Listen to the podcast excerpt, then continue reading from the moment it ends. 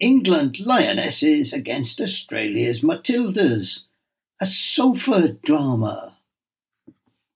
Wednesday, the 17th of August, 2023.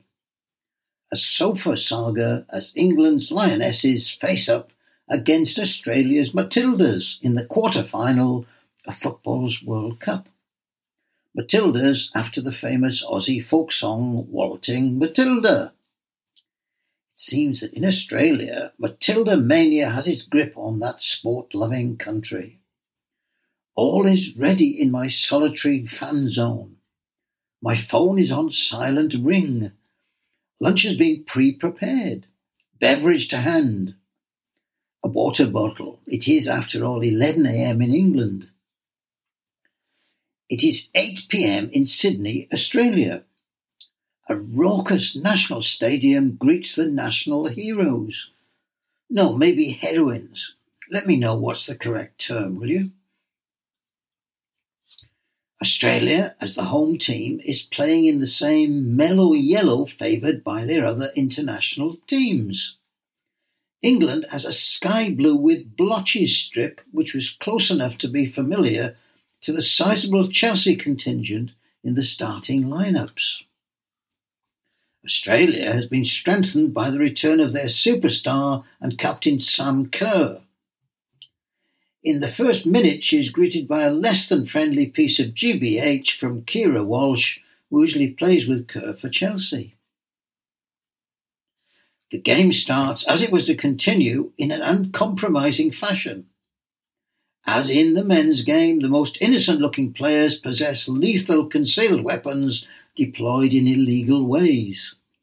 It's the ball hits her in the face, not the player's boot, the commentator explains helpfully after one close encounter. England are using long passes to discombobulate the yellow defensive wall. They look the more dangerous team in attack. As half-time approaches, some slick into passing from England before the ball reaches Ella Toone, who lashes the ball past the goalkeeper. Crowd hashed. Commentators erupt into incoherence. Ella Toone, go, yeah! Now England are ticking nicely. Images of the crowd could be from a funeral for a much-loved character from Neighbours. The second half begins. Scrappy start. I note the fouls continued. England 10, Australia 1. That's fouls, not goals. England go close with a long range shot and a header from the subsequent corner. They seem in total control, but then break out and a powerful shot from Australia's superstar Sam Kerr equalises. The crowd becomes re energised. The BBC reporters quietened. A one word text message comes in SH1T. Still the better team, I reply. I'd hardly sent it before England break out powerfully. Lauren Hemp outmuscles a Matilda defender. Scores 2 1. Repeat the incoherent commentary, which will be later played over and over, as is the current BBC broadcasting practice.